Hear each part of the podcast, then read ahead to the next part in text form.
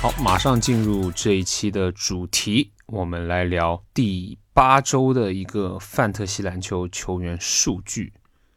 首先，得分王是恩比德，这周是砍下了一百三十分。那他在休息了一段时间之后呢，还是能有这个状态的。来到篮板王方面是卡佩拉，这个礼拜是有五十二个篮板的。助攻王是哈利伯顿，这个礼拜是三十五个。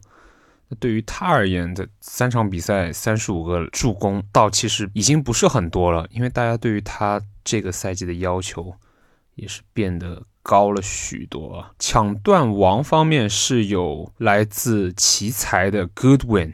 这位球员是拿了十二个抢断，像我们前几周都说过，抢断是最不可预测的一个数据。排名在 Goodwin 后面的就是爱德华兹，这个礼拜是有十一个抢断的。盖帽王是复出没多久的三钩子 Jaren Jackson Jr. 有九个盖帽，九个盖帽对于他而言轻轻松松了，因为他。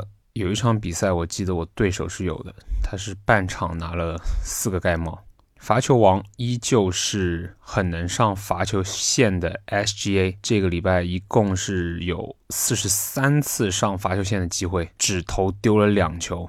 三分王依旧是 Buddy Hill，这个礼拜是有十九颗三分的进账。失误王呢是今年让大家稍微有一点点失望的。就是首轮签，扬尼斯今年的罚球是回落的相当厉害。之前人家都是说他可能持有他可以不用弃罚球，可以补回来，但是今年是难度太大了，他已经跌出了百分之七十了。那这个礼拜他是有十七次的失误。那本周最佳球员是来自步行者队的哈利伯顿，这个数据是基本上可以让你赢六项了。我们来看一下他的投篮命中率。超级超级高，百分之六十九点八。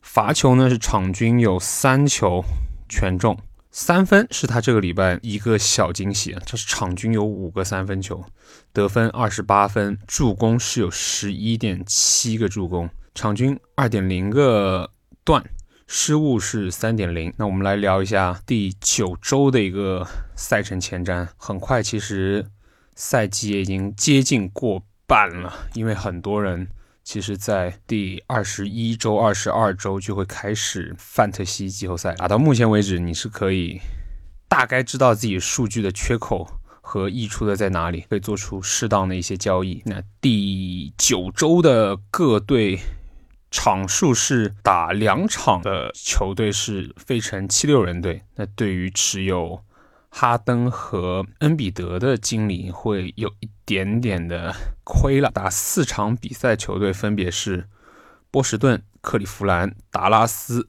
金州勇士、印第安纳、洛杉矶快船、迈阿密热火、明尼苏达森林狼、雷霆，然后波特兰开拓者以及奇才队。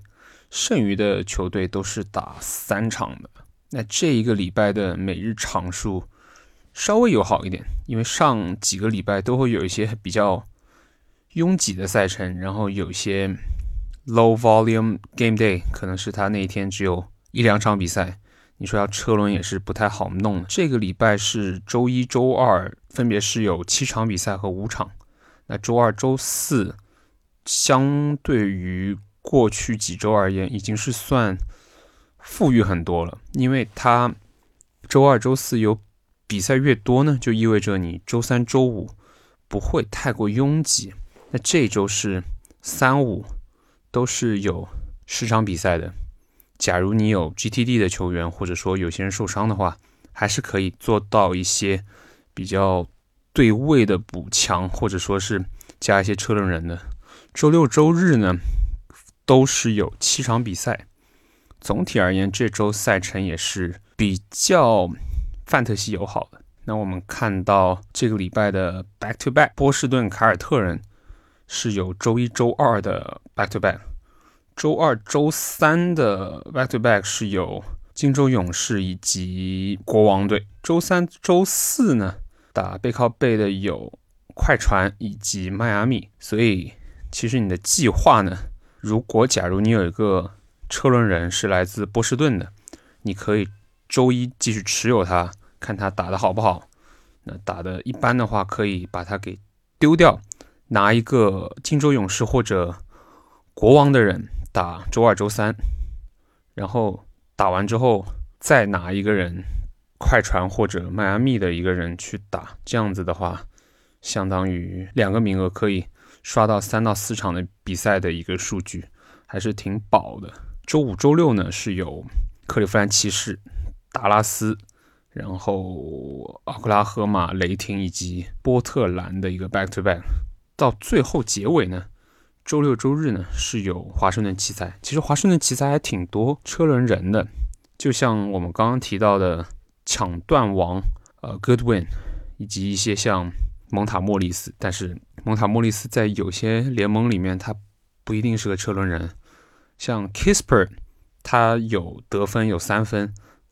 像 Danny F. Deer，他也是有点助攻啊、抢断数据的，在比较富裕的联盟里面，还是可以去拿它作为一个本周数据的补强的。